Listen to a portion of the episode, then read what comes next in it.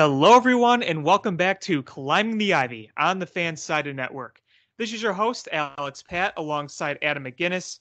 We are four games into the Chicago Cubs season. Oh, we have some things to talk about. Um, yeah, uh, boy, it's it's hard to know exactly where to start, but we're gonna get into it, and we're gonna talk all about it. Adam, how are you?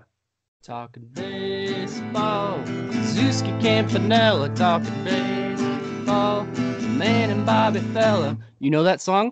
I do know that song. Really? Yes. Oh, that excites me. Because I know from uh, Homer at the Bat, the famous Simpsons episode, they did a, a parody of that. That's where I first heard it. That's a great oh, song. okay. The first the first time I heard it was uh, uh, in the credits of an Always Sunny in Philadelphia episode. Hmm. You I didn't watch know that show? used that. I've seen a Oh. few episodes, but I haven't seen that particular episode. Mm, they they did an episode where they uh they all get on a plane and they try to break Wade Boggs' uh, alleged drinking record in one day, and then Well, you they know- uh It's funny. So Wade it- Boggs was in that Simpsons episode too. oh really Mm-hmm. oh weird coincidence and uh, yeah one of them Charlie the the dumbest one of the group thinks Wade Boggs is dead and it, it's a good episode they have to after they drink however many it's crazy amount of beers they have to go to a baseball field and and get some hits or whatever and yeah that song was at the end and I liked it Yeah, that's uh, that's pretty cool. I'll have to check that out. And Homer at the Bat is actually in the Baseball Hall of Fame. really That they episode. They put an episode of The Simpsons in the Baseball Hall of Fame Right, because in that episode, it was the actual guys. Uh, Wade Boggs was in it. Ken Griffey Jr. was in it. Uh, Darryl Strawberry was in it. Ozzie Smith was in it. Uh, Don Mattingly was in it. A number of guys. And actually, fun fact Ryne Sandberg was apparently asked to be in that episode, but uh, I guess he turned it down. But yeah, a number of Baseball Hall of Famers are in that episode, and the power plant is trying to get a softball team together and win and they originally do with all the employees but mr burns wants to win badly so he gets all these uh all these ball players and uh, mike scioscia is another one who's in it and uh, roger clemens. So yeah a lot of big names in that and it was just like a year or so ago when that episode was given a spot in cooperstown. So little little fun factoid You know, I need to start watching more Simpsons every once in a while. If it's just on TV, I'll watch, but I've never actually just like sat down and watched a whole bunch of episodes in a row. just And- watch episode uh, seasons one through nine And I mean, everybody loves The Simpsons from what I can tell. Maybe not so much the more recent seasons, it sounds No, like, but there's nobody who's watched the earlier seasons has anything bad to say about it. it was Uh, some of the best writing in tv history in my opinion Yeah, and I know my dad really loves The Simpsons too. I need to just take a day and just binge it. Do it. Do it. You will not regret it.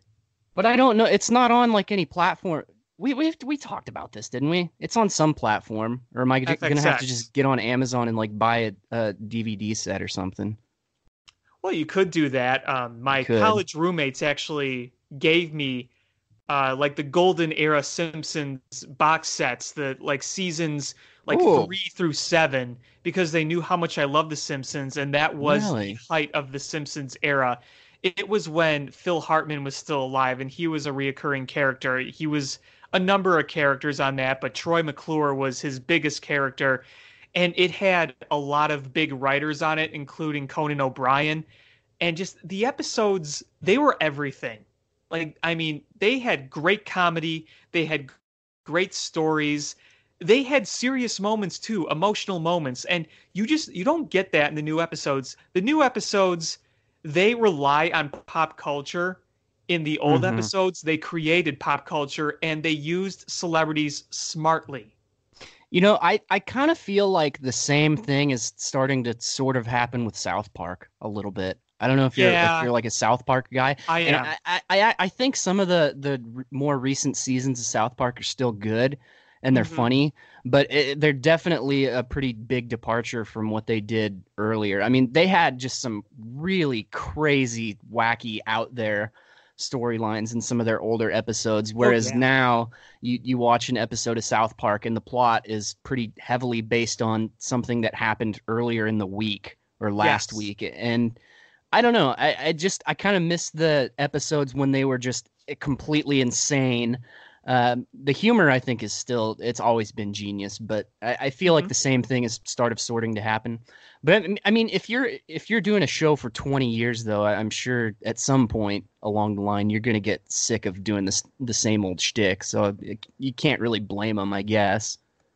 Yeah, no, I totally agree with you on that. It's where I still like it, but I definitely agree. Sometimes I think it Mhm. relies a little too heavily on pop culture or current events. And I get it. A lot of weird things have happened the past few years, but you know, I, I feel like there are times when you can just go back to it being about something really random and weird. Like my favorite all-time episode of South Park is when Eric Cartman really wants to go to Casa Bonita Oh, and, that's a uh, great one. Kyle asks Butters to go, and Yeah. so he locks Butters in a, a, a- like a bunker to Yeah, hide him. Says yeah, the world that is kind of episode, exactly. That kind of thing. Just you don't really see him doing that kind of episode very much anymore. It relo- it revolves more around something a celebrity did that was really stupid. Um, right. Or and- something and- President Trump did, or you know something well, like and and that's the thing. Which it would two during the the presidential election, they had that whole season, uh, and they were so sure that Hillary Clinton was going to win because everybody was. I was too. Everybody Right. like it was a lock, and you could tell Hillary not winning just completely ruined their season. Like they had this whole thing planned out that they oh were yeah, they were going somewhere, and then Trump, and then Trump won, and they were like, "Oh my god!" And, and you could you could just tell that it was such a curveball, and they had to. So that kind of ruined it a little bit because I, I was kind of looking forward to seeing where they were going with that, but uh, I don't know. The, Yeah, the, great, the greatest thing about South Park, though, that I've always loved is that eh, like everything is fair game. They don't, you know, Yes. not, they're not one sided. Literally Yes. every ideology, every person you can think of has been lambasted. So exactly. in that regard, they they should be revered because they they've managed to to simultaneously please and anger everyone. Exactly. I mean, there are times when they legit, like, you know, you think of them, it's like, oh, they make fun of religion a lot, and yes, they do. There are also times they actually Mm-hmm. Defend it and actually, like, make fun of people who destroy religion. You know what I mean? Yeah, well, because I mean, a lot of these comedy shows today, they're like dedicated to just making fun of one specific group. Right. Uh, and South Park creators have said before, like, our show is not for you. You know what I mean? If you're, you're one certain group, it's it's we're not trying to to just appease one side here, and I I, I love that. Absolutely. Well, um, we are we better uh, a talk baseball, about baseball. show. huh? How We many times has this forever. happened to us? We that we've had to say, oh, I guess we better talk about baseball. Well, you, you know, sometimes it happens, and uh, Yeah. sometimes you want to get your mind off it when it goes Yeah. bad. So, I mean, let's just get into it. We're recording this on an off day. We've had four games under our belt. The Cubs are one and three, and they've lost a couple of really frustrating, gut wrenching games. And then they played a game in which clown music played in the background. I mean, yesterday's game against Atlanta, the score wise may not have been, but I think that was the worst baseball game played by the Cubs in the Joe Maddon era. Considering there were so many errors, so many boneheaded mistakes, and the fact that you had double digit base runners and didn't manage to score one of them. So that means not only were you failing in the field, but at bat, you got so many guys on and you continued to fail to drive them in. I just, I thought that was the worst baseball game they ever played, even if it wasn't their biggest blowout margin. Yeah, and it, it it was especially bad because fans were already pretty angry and and riled up, and you know, I I keep saying this. I said this before the season started, and I'm going to say it now. It's too it's too soon. It's too soon to panic. It just is. It's unreal the the level of of, of panic going on right now. So we're going to talk a lot about that. That's going to kind of be our main topic of conversation is what we think so far. I did a poll on Twitter as I like to do. It's it's been a few episodes since we've done a nice poll. Um, I accidentally set 24 hours, so the poll's not technically done. But while we're reading it right now, we have 157 votes, and the question was simple Are you worried? The options were yes, very much, somewhat, or it's April 2nd. In other words, no, it's too early, like you said. So the majority is it's April 2nd, 49%, so nearly 50. 33% somewhat, and 18% yes, very much. Now, you are saying you're completely unworried. It's April 2nd, correct? Mm-hmm. Yeah. Okay. Well, I'm not. I'm not going to say that I'm not uh, worried at all. Of course, I'm. I'm. I'm worried in, in to some degree, but I'm not hitting the panic button either.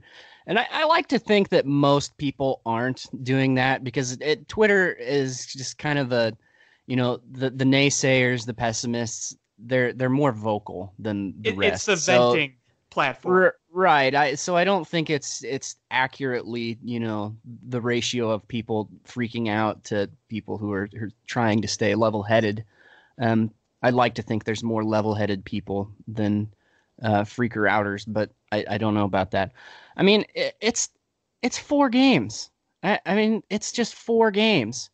It's such a long season, and, and look at. I mean, the Braves are supposed to be a good team this year too and they hadn't even won a game yet until last night. They're also one and three. I mean, nobody's saying, "Oh my God, the Braves, the Braves are going to win 65 games this year." the Yankees did lose two or three to the Orioles. Have Yeah. you seen that Orioles lineup? You Mhm. wouldn't even recognize most of those guys. Yeah, and you'd you'd be a complete idiot to say that the Orioles are a better team than the Yankees. Right. Now, here's where I'm at. I am in between somewhat and it's April 2nd. And here's my reasoning I am not declaring anything over by any means. I am not saying that we're doomed, we're screwed, that's it. It's only April 2nd. We have so many games to go. But there are some trends that I'm concerned about. There are things that are going wrong that we were worried were going to go wrong early in the off season and in spring training. I want to talk a little bit about the pitching and the trend there. Let's just put it flat out right now. The pitching so far in these four games has been atrocious. It has been a dumpster fire for more reasons Mhm. than one. We'll get into Yu Darvish's start more specifically in a minute, but overall, I look at the pitching staff and I see the same thing that was happening last season. And I don't know if you're thinking what I'm thinking, but basically, long story short, it's the staff's tendency to just nibble to every single batter. They go up and they nibble, nibble, nibble, nibble. Mm-hmm. That results in a lot of full counts. That results in walks. That results in a lot of hits. And even when they do get out, that's a lot of pitches because you're seeing a lot of full counts.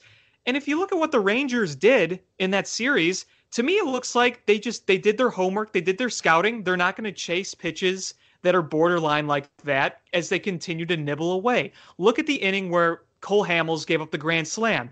He nibbled, nibbled, nibbled, nibbled, got himself into trouble, continued to nibble, and then finally had to throw a strike, a meatball right down the middle, and it got pulverized. And another problem with this is I hate the dog Willson Contreras because he is a great hitter and he's off to a great start with the bat, but let's be real here. He's not a great framer. The Cubs No. have not had great framers since Miguel Montero and David Ross. And 15 16, part of the success of that pitching staff was that they had David Ross and Miguel Montero to call the games, be behind the plate, help manage the game, and to frame pitches. That makes a difference. Yeah, uh, that's that's been a problem with Willie since he came up is his pitch framing, and I don't know how hard they worked on that with him this off season and in spring training. Uh, I I would hope that they've worked on it with him, but if they have, it just seems to not be registering, and that is definitely an issue, especially when you've got as many guys uh, with a history or at least a recent history of some control issues. Uh, it's more important than ever. Um, but I, I think that you know in the in the midst of this horrible start, I think we've there's some good things that were sprinkled into, and Oh, of course. I, and and Jon Lester's start was good, and it wasn't it wasn't phenomenal by any means, but it was good. And if you got that kind of start from him most days, I think everyone would be pretty happy with that. And you want to know it- one of the one of the reasons it was good in my opinion? What? because he attacked the hitters. Mhm. He didn't mess around. He went up there and he attacked him. He knows Yeah. he's not going to get outs with his stuff anymore. He's going to pitch Yeah. to his defense. Look what happened when he pitched to his defense. Yeah. Yeah.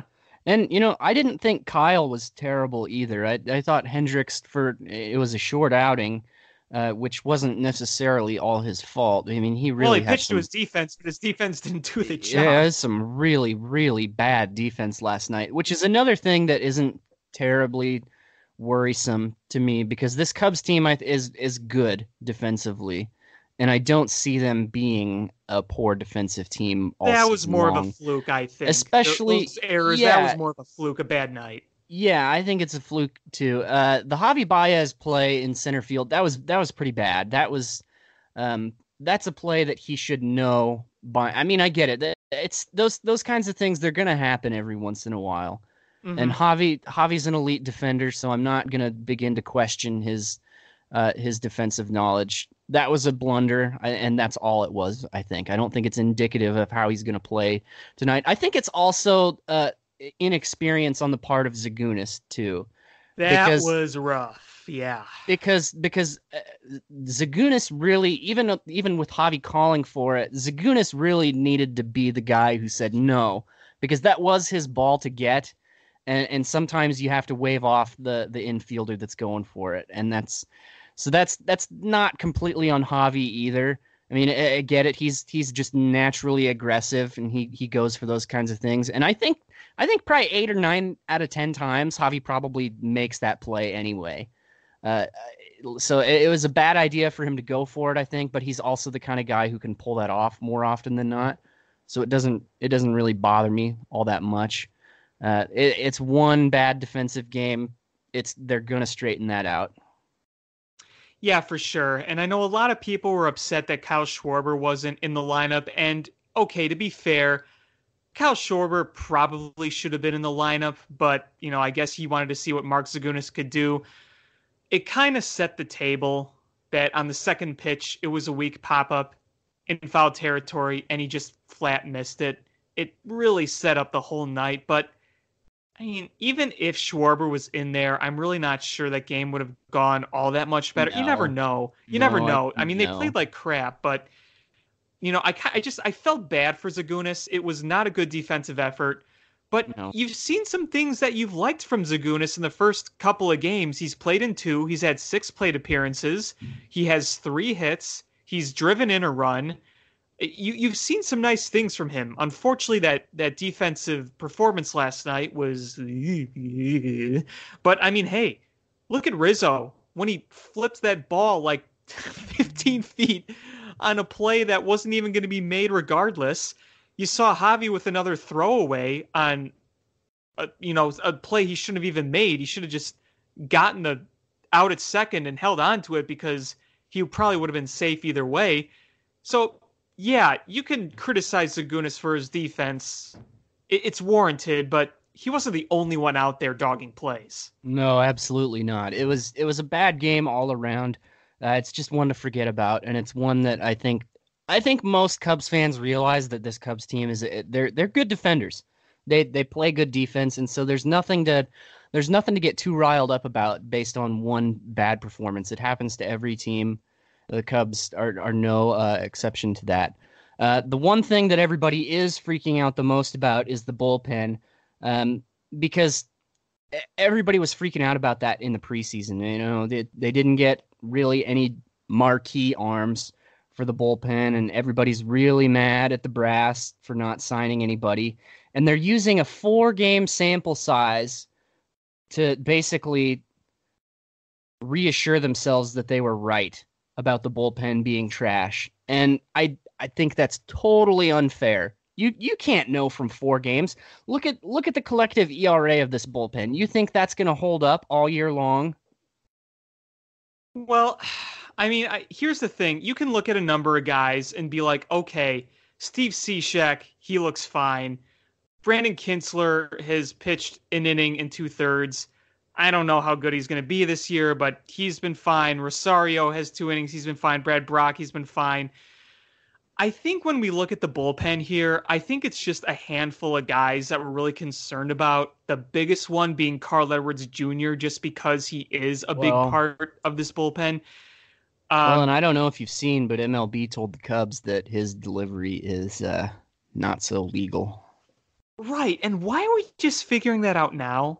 Well, well, that's the thing. If you watched him in spring training, it it was a little different than it is now. It was It's- very different. yeah, I don't know what he's he's like really adding emphasizing that hesitation now now that the season started, which I don't understand. I mean, I thought it looked pretty good in spring training, but for some reason he's he's kind of deviated from that, but now that that worries me a little bit because you're asking a guy who needs to be good in this bullpen to change his delivery all of a sudden and so that could be a problem. Yeah, I mean, he's a big part of the bullpen. They tried to get Tyler Chatwood getting in some action, and you, you looked at the first inning he threw. He gave up a fluky home run to Jeff Mathis, but other than that, it's like, hey, he's throwing strikes, he's pounding the corners, he's getting some ground balls. Okay.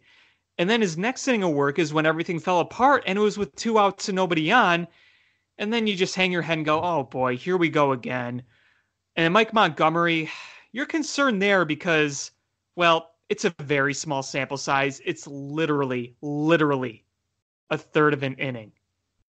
This, Yeah. it- this is funny though. Here are the stats: an 81 ERA, an 89 FIP, a 12 WHIP, and again, that's literally like facing two batters Mhm. and getting one out. So don't even look into that. But I think there's room for concern there because he's had shoulder issues and he has come in to try to finish innings. I think wasn't he the one who gave up the home run? Uh the go ahead home run to uh what's his face? Asdrubal Cabrera. Mhm. Yeah. Yeah. So yeah, see, three earned runs, three hits, the two home runs given up. Mhm. With that shoulder, I'm a little worried about that too. Obviously, Mike Montgomery is going to finish the year with an 81 ERA. Right? That would be pretty impressive almost if it were ever that I mean, bad. that's concern. Concern is totally fair. There's a big difference between being concerned and saying, "Oh my God, I told you so." This bullpen's gonna suck all year long. Rah, rah, rah, rah. And here's my other thing. Y- You think getting Craig Kimbrel is gonna completely? Oh, it's gonna go from a, a crappy bullpen to a great bullpen all of a sudden just from getting Craig Kimbrel? no, but it give him a dang good weapon. Yeah, it's a, it would be a good start. It would be an improvement. But if you think if the bullpen is really as bad as Twitter is saying it is, Craig Kimbrel's not going to fix it. Well, you know what's actually funny? Almost Hmm. every bullpen in baseball sucks right now. Yeah, that's what I'm saying. It's it's April. It's early April, and basically everyone deserves the benefit of the doubt right now. You got to give them some time to kind of get back into the rhythm, right?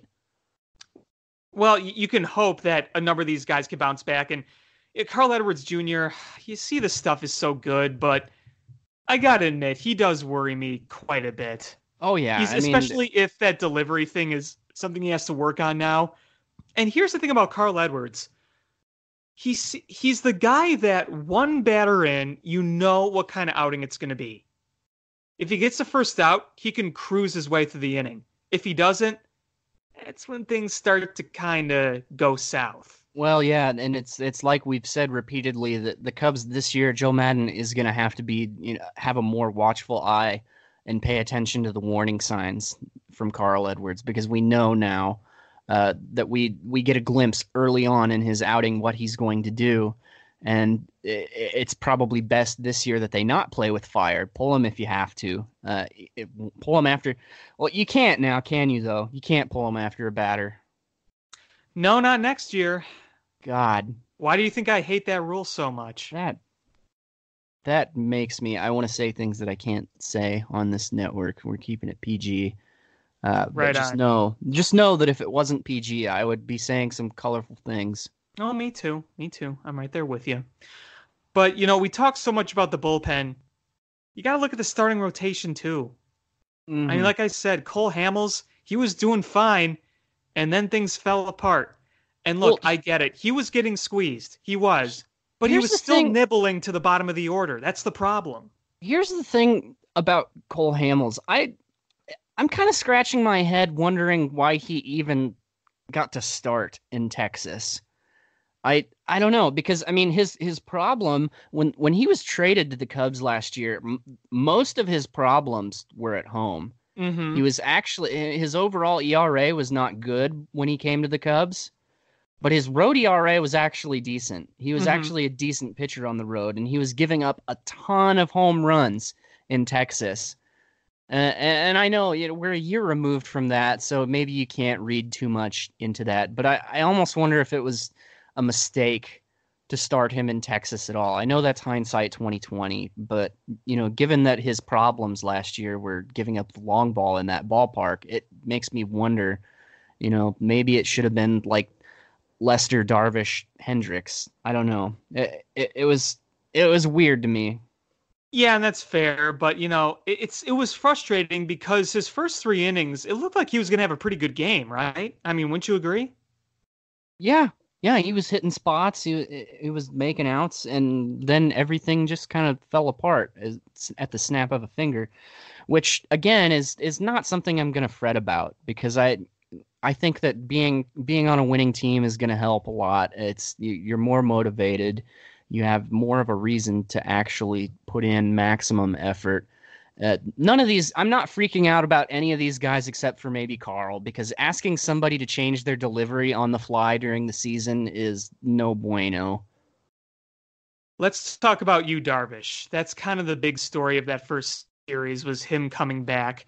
hmm We saw seven walks in 2.2 innings. We also saw, let's see, four strikeouts. Yes, four strikeouts, and three runs on two hits. One was a home run. And he had this streak of it was either a walk or a strikeout, and the ball wasn't being put in play.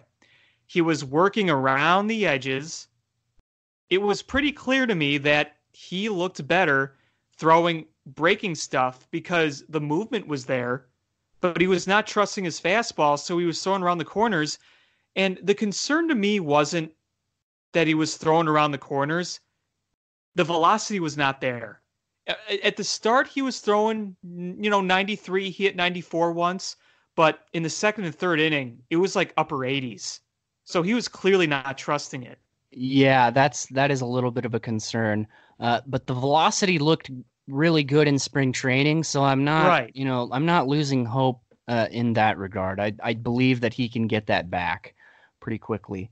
Um, and actually, if you watch the if you watched the game, it'd be easy to look at that box score if you didn't watch it and and be shake your head. But if you watched that game, there were actually a lot of calls that were really borderline. that- Yes, there that were. Just did not go his way. It, that does. How many walks did he have? Seven, Yeah. six or seven. That that could have easily been just three. I think He think should have had Andrus struck out in the first inning, and he wouldn't Yeah. have walked three guys in the first inning. He would have struck out the side, There, or yeah, he would have given lot up one base runner. I don't a know, lot but of a lot of ball fours that could have really easily been strike three if it was a different umpire. So it- I don't think it was as atrocious as the box score looks. no, I agree. Like I said, the main concern was the velocity drop. Yeah, and I think that you Yu Darvish is such a strikeout pitcher too that I think maybe the pitching coach needs to just kind of take him aside and, and I think every pitcher every once in a while needs reminding like you not all of your outs have to be strikeouts. And I, I think that maybe that's kind of where Yu Darvish is at right now is that he's Yeah. trying to do too much. He's Uh, trying to strike everybody out.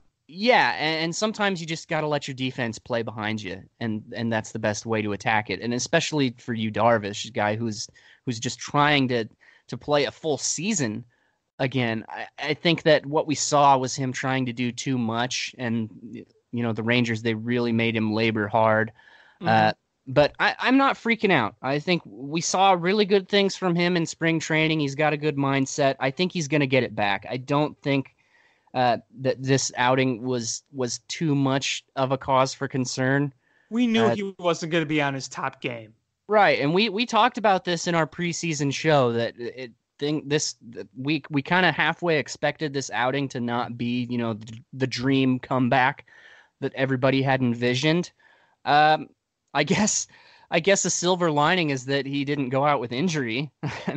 that would be my first yeah. thought if I hadn't watched the game and I looked at that box score.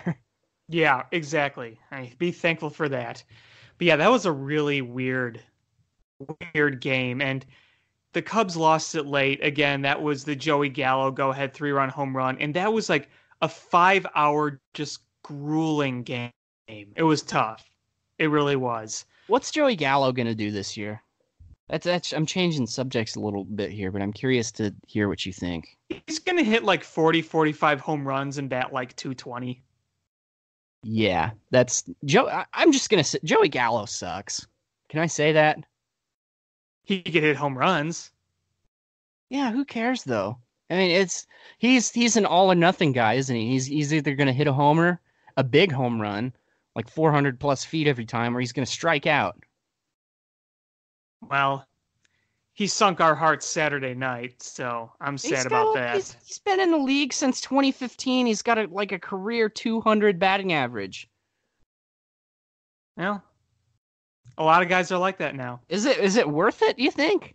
I mean, I think if you're gonna be if you're gonna be a primarily a home run guy, you got to at least be hitting like 240, 250, 230-ish at least, right? Well, I think it's it's more valuable now because baseball this day and age just, is a lot more all or nothing. So I think he fits yeah. in more now than maybe before. I mean, in the Rangers case, it really doesn't matter because it, it they're gonna they're not going to the postseason either way. But which makes that first series so frustrating. But I mean, if you were a good team, let's say if Joey Gallo came up like in the Red Sox organization, you're really holding on to a guy who's going to. Joey Gallo could easily hit like 190 for an entire season. For a full season, he could bat under 200. Is that really somebody worth keeping in your lineup all oh, year Joey long? Gallo could hit 50 plus at Fenway Park. Let's be real. Well, yeah, but I mean, are you are you willing to compensate and get all of those strikeouts on top of it? He's a DH, sure. I suppose. I guess Again, this is an, an era where we're striking out that. and hitting home runs collectively more than ever. I suppose it depends on what you've got around you because I mean Joey Gallo is is not going to get on base very often. Well, no, but if if you're surrounded by a lineup of like Mookie Betts and Xander Bogaerts and those guys are getting on base like crazy and you know mm-hmm. every time he cranks one he'll drive in multiple runs so yeah, I just I don't know. I'm not I'm not a fan. I think it's kind of boring to watch to me. A guy who's going to hit 50 home runs, but also a guy who's going to bat 200. And Joey Gallo is going to strike out like 240 times this year. I guarantee it. Oh yeah, he's going to strike out a ton. He'll probably be among the league leaders. Uh, oh well, I, I guess it, it just it's kind of weird to me that Joey Gallo is still an everyday player. It's the the home runs are what's saving him. I mean, yeah. really. Well, what's saving him is that he's in Texas and they've got no other options, I suppose. Yeah. Well, speaking of hitting, why don't we just kind of go more into the offense? I think what was most frustrating about that Rangers series is that really good offensive efforts were wasted. They scored 28 runs in that first series. Yeah. That should be enough to win you a series, right? Well, unfortunately, it was mm-hmm. not. Let's just go down the line. So far, Willson Contreras looks really good. Javy Baez looks like Javy Baez the last year. He's driving in runs, he's hitting home runs. I know it's really early, but he's leading an RBI on the team. If you really care about RBI at this point, just pointing that out. Kris Bryant looks like Kris Bryant again in every way the good at bats, the walks, the hits. He's got a homer. So that's a good sign. Hell, even Heyward is is hitting the ball. Yeah, he is. Uh, he's got he's, five he's, hits. He's also doing some some Jason Heyward things, the typical uh, double play guy that he has been the last couple of years. But I mean, it's I'm I'm encouraged by the offense. It, they collectively they look good, and I'm especially happy with Willie because I, I really really wanted Willie to have a great season in mm-hmm. 2019. I'm really rooting for him. Mm-hmm. Uh, I think that if he gets some of that power back too, that's massive for this team. Yeah, for sure. And let's not also forget Kyle Schwarber.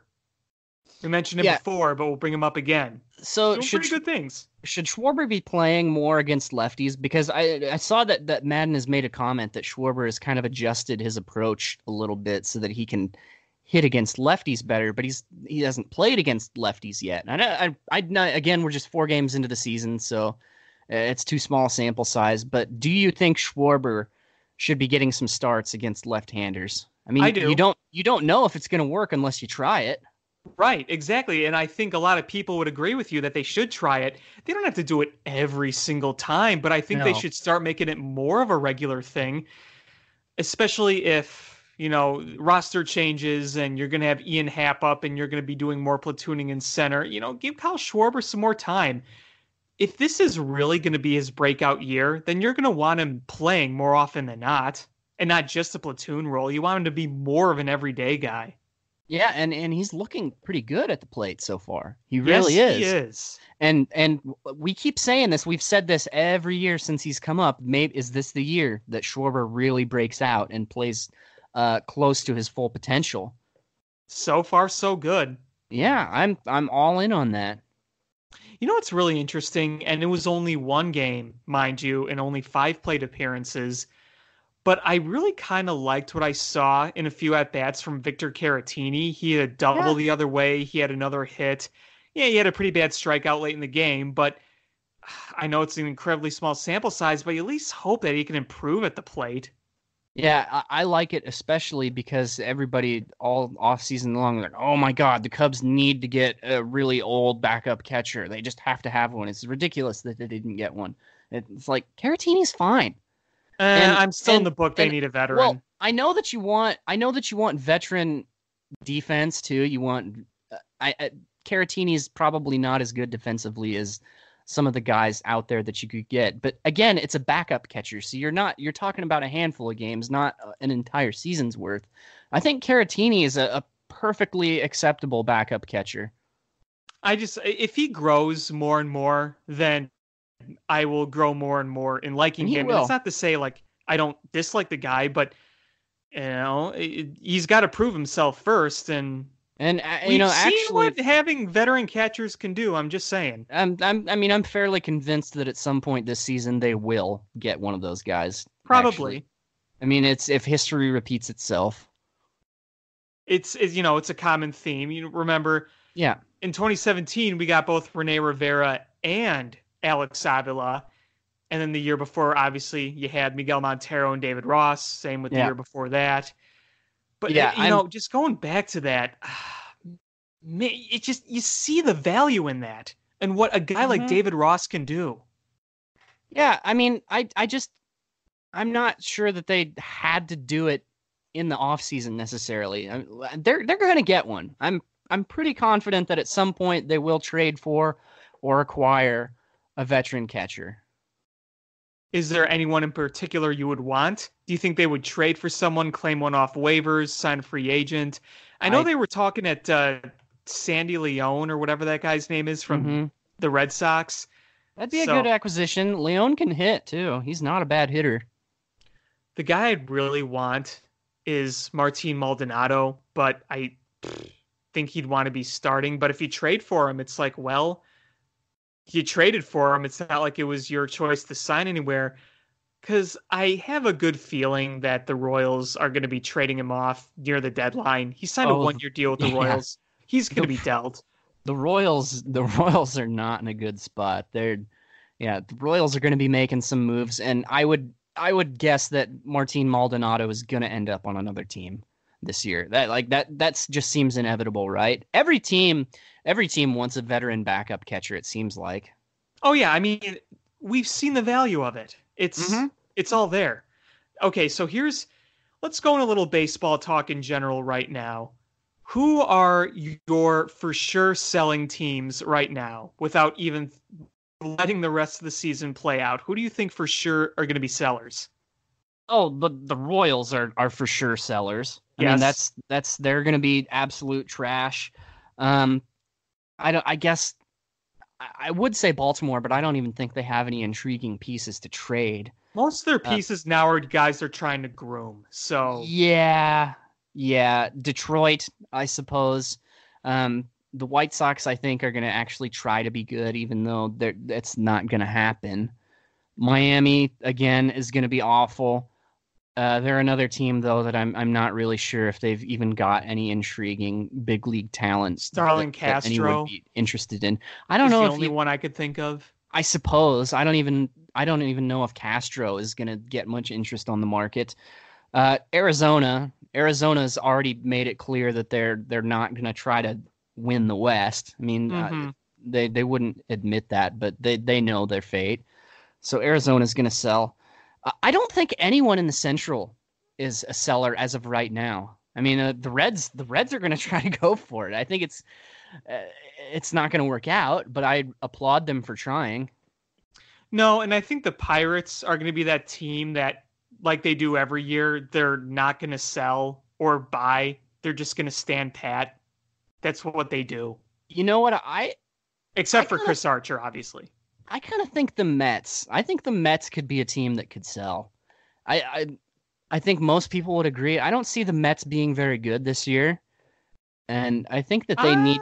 I think they just need to. Yeah, I, I'm not in. I'm not a believer in the Mets. I, I think can see them kind of making a, a, decent run at this season, but nothing to overtake any Mets. of the other teams. They're the Mets. They're the Mets, and they'll find a way to screw it up like they always do. Okay. Uh, 20, 2015 was an anomaly. That's yeah, that's out of the question. I think they should sell one of their pitchers. I really do. I know they just got they just locked up Degrom on a on a big extension, but I think they could they could get a ton for somebody like Matz or Syndergaard. Maybe not Matz, but but uh, I don't know. I think that it's probably time for them to consider trying to add some some young talent. Here's the thing: Thor is when he's healthy, he might be the most dominant right-handed pitcher in the whole game. Yeah, I but I think a lot of, he can pitch for an entire season healthy right. anymore, though. I, That's like, what teams would be worried about. His style of pitching is just like you're always just on the cusp uh, of an injury with him. It seems like. Like the, also... the, the, minute the minute the news breaks that he's get that he has to be out for uh, however long, I'm not going to be shocked at all. Yeah, it's it's unfortunate because I'm a huge fan of Noah Syndergaard, but it just year after year, there's some obstacle in the way. It's it kind of stinks to see. That's there's, I mean, those kinds of pitchers, they're super exciting early and in their prime, but mm-hmm. they're Noah Syndergaard's not the kind of pitcher who could pitch till he's 35, 36, not at least not well, because that he's gonna lose that velocity unless he starts roiding it, which is pretty hard to get away with nowadays. It just that's he's the kind of guy that flames out pretty quickly. Yeah, it's it's unfortunate. There's one team that you didn't mention that I think is going to be pretty dang bad unless by some miracle they turn it around. Do you have any idea who it is? Hmm. Uh, judging by the way you said that, I'm guessing they're off to a hot start. Not exactly. Not exactly. Um, I'm gonna go with Oakland then. No. Okay. I You're mean, close. Uh, yeah, I'm, Oakland is a team that was awesome last year. That's doomed to fail this year. I think. You're you're um, close. Am I? I'm in the right division. not the right division, but the right area. Okay. Uh, Cleveland. No. No. What? What? Cleveland and Oakland are nowhere near each other. Oh, oh, oh, oh, oh. You mean you mean geographically? Geographically, yes. Okay. Okay. I don't know. San Francisco. Yes. Really? That that lineup. Think about that lineup. Who's gonna score a bunch of runs? I mean, who's gonna be Bumgarner? Well, that's one pitcher. Maybe with... he's their best hitter. well, okay, touche. I mean, they still have Buster Posey, but Buster Posey's getting yeah. The, the Buster Posey heyday is is gone. He's still he's still good, but his like the the MVP caliber seasons are probably behind him. Probably not hitting twenty plus homers anymore. No. Evan Longoria's heyday was a long time ago. Brandon Belt's okay, but Yeah, You look at that lineup; it's just it's doesn't scare you at all. no, not at all. And, and Brandon Crawford is he's not bad either. He's probably Fantastic he's, love. He's more of a defensive. Yeah, yeah, exactly. No, I, I'm yeah, I'm on board with you. Actually, that's they're not they're not impressive at all. because I think they have some intriguing pieces to sell off, including Will Smith and Tony Watson in the bullpen. And if Even Mark Mark Melancon, Melancon, yeah, yeah, if he has a bounce back year, you might see that. But you look at everywhere else. You look at the rotation. Johnny Cueto's on the 60 day DL. I mean, I, I hate to say because I think he's a really good pitcher, but I'm yeah, starting Cueto's to think his, he's kind of done. Yeah, Cueto's over. Outside Johnny Bumgarner Cueto is canceled. canceled. That's what I like it when that that's I'm using that wrong because that's what people say on Twitter when when somebody does something socially bad. Yes, they go, "This person is canceled." canceled. Yeah, that, yeah. Johnny Cueto, I I think he's probably getting towards the end, which is sad because I like him too. He, He was very good in his. he was really fun to watch in his prime. Yeah, that very funky underrated. delivery. Yeah, yeah, underrated. You don't see many dreadlocks uh pitchers with dreadlocks either, so he, it was kind of cool too. No, yeah, he had a very distinct, uh, very distinct motion, very distinct personality. There's something about a chubby pitcher that people just seem to love. Like they just eat that crap up. Chubby pitcher, everyone loves that. But he was still really athletic too. Mm-hmm. Like he was throwing Yeah. hard, and you know he, He- was he was a He athlete out there. he deserves the love that Bartolo Colon gets, which I've. I mean, I, I guess I kind of understand the, the the hype with Bartolo Colon, but if you like, if you just read his Wikipedia, you won't like Bartolo Colon as much anymore. Yeah, And uh, we we let we we don't have to get into all that right now, but Bartolo Colon is not like the the wholesome guy you think he is. yeah, and he is he is a former roid user. I will throw that out there. Yeah, that's just one of a few troubling things. Yeah, so yeah, Now, I'm with you on Bartolo that. Colon, that now that's that's a guy that that you could say is canceled. But we Cancel. we've all we've all kind of just sort of looked past his his past. Yeah, exactly. Um, I won't get into more detail on that, but Yeah, yeah, you raise not. a good point. But you look at that Giants rotation, you don't have Cueto anymore. You have the rotting corpse of Derek Holland, who had some good years a few years ago, but hasn't been really good the past few. Mhm. Uh, you have Jeff Samardzija, who's going to give you some really good starts and some really bad ones. And then he'll end up having like a high three, low four ERA. Yeah, Typically what he Samardzija. does. pretty pretty overrated that Jeff Samardzija. Remember that? Remember when we traded him and he was having Mhm. that career year, and then That's like the only Hamilton great year he's just- ever had. It's like It's what- he was good in only awesome year 2012. he ever had. Yeah, he's good. It's the only awesome year he's ever had. Yeah, it, it was. He's I a- mean, other than otherwise, he's pretty much just your like your run of the mill fourth starter. yeah. No, uh, you're you're and not every wrong. once in a while, he's gonna have a dynamite outing, but generally speaking, he's just pretty average, and sometimes not even. He's good to have on a team that has great defense. And that's probably why San Francisco was Sure. a good fit for him when he signed there. They had a good defense and they had a very pitcher friendly ballpark. But remember when he was on the White Sox? Terrible Mhm. defense, very hitter friendly ballpark. That was a disaster. Yes, it, it's for the most part been. I don't. I don't know if I want to say disaster, but it hasn't really worked out in San Fran either. You know what? While we're on Jeff Samardzija, I talked before the show about doing our random Cub again. Yeah. Why don't we just stick with him and look back at his Cubs Okay. tenure? Because it was an interesting one, to say the Yeah. least. And you remember he was a multi-sport athlete. Yeah, that's what I was just gonna say. Is he maybe he should have played football? Here are his career Could, numbers. could could he have gone to? The, I don't even know. Could did he get drafted? Could he have entered the NFL draft? You think? I was he good don't know. I don't know. That was so long. I don't really ago. know either. I, have he was no he was. I think he was a wide receiver. He was. Yeah, at Notre, Notre Dame. Dame. Mm-hmm. Now, his career numbers 415 ERA, a FIP of 386, a whip of 1.258, a strikeouts per nine of 8.1, and a base on ball per nine of 2.7. Not bad. Nothing special though Nothing either. special, but not bad. Yeah, that's what that's what I'm saying is that Jeff Samardzija gets looked at as like a borderline centerpiece. Like he is, a, he would be a big fish in free agency, which and I never really understood. I never I really understood that. I, that way anymore. I think, but at, at one point when he was a free agent last, he was kind of seen that way. He was seen as as a big fish free agent.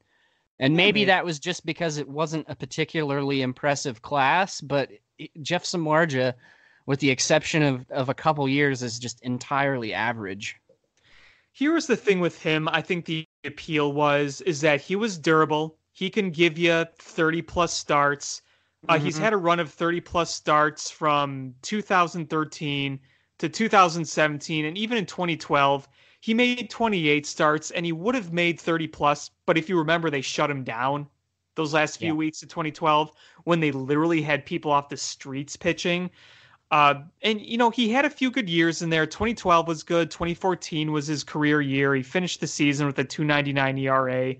2015 bat the Sox. 2016 with San Francisco 3.81 ERA. 2017 4.42, but a 3.61 FIP. So there was a little difference there. I, I just I think the appeal for Samardzija to the Giants was the environment and was the team that was around him.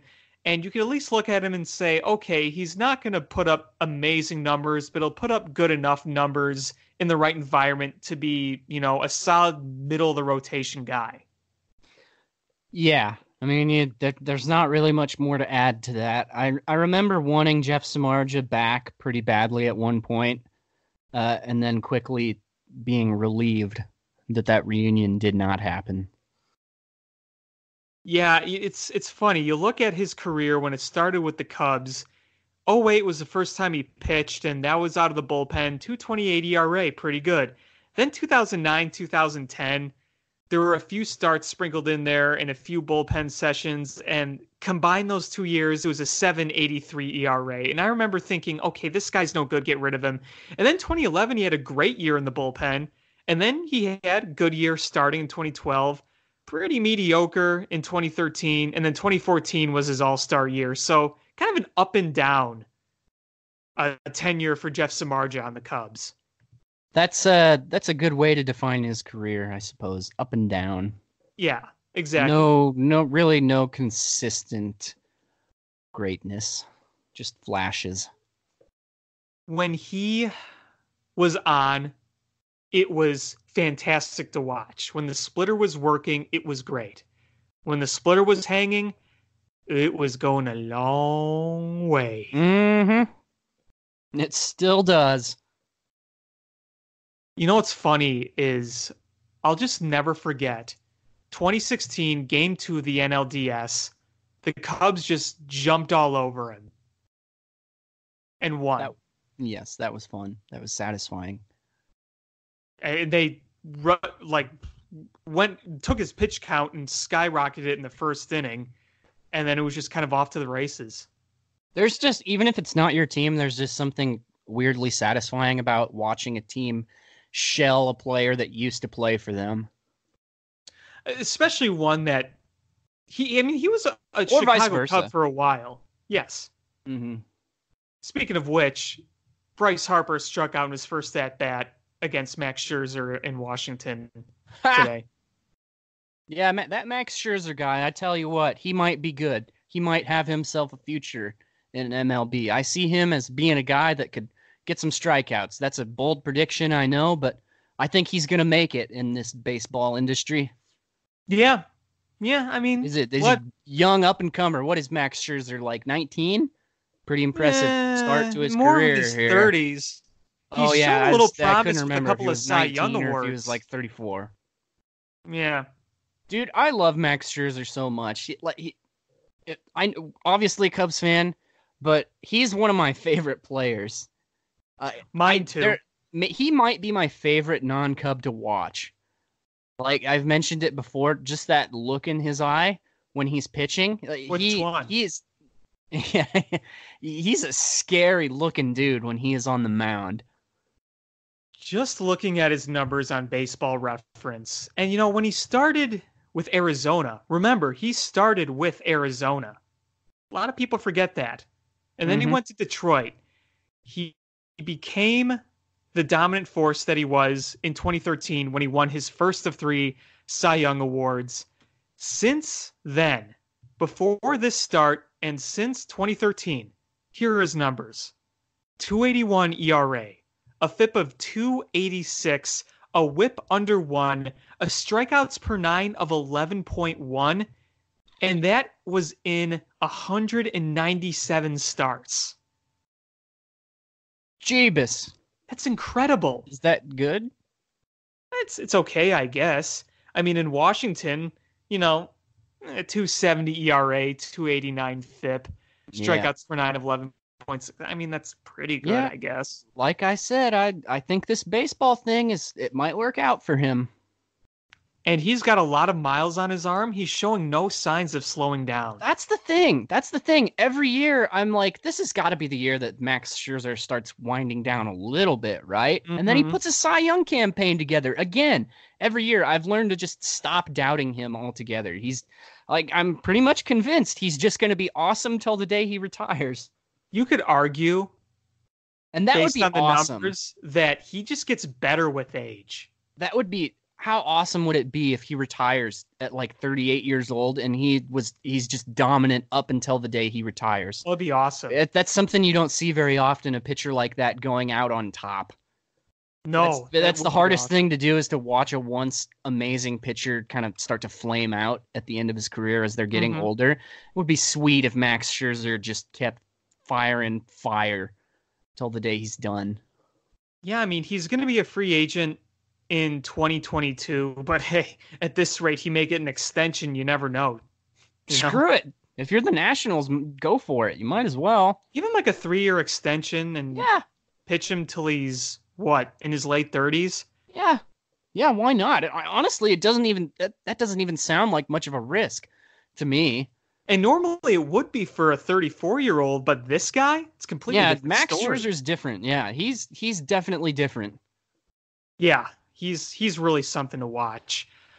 Um, so I don't know if you have anything else to talk about. We could obviously go on hours and hours talking about this Cub team, but Yeah. I, I think we're just got to sit back and watch another week of baseball unfold, and it's gonna be tough because we got to go to Milwaukee, and Yeah.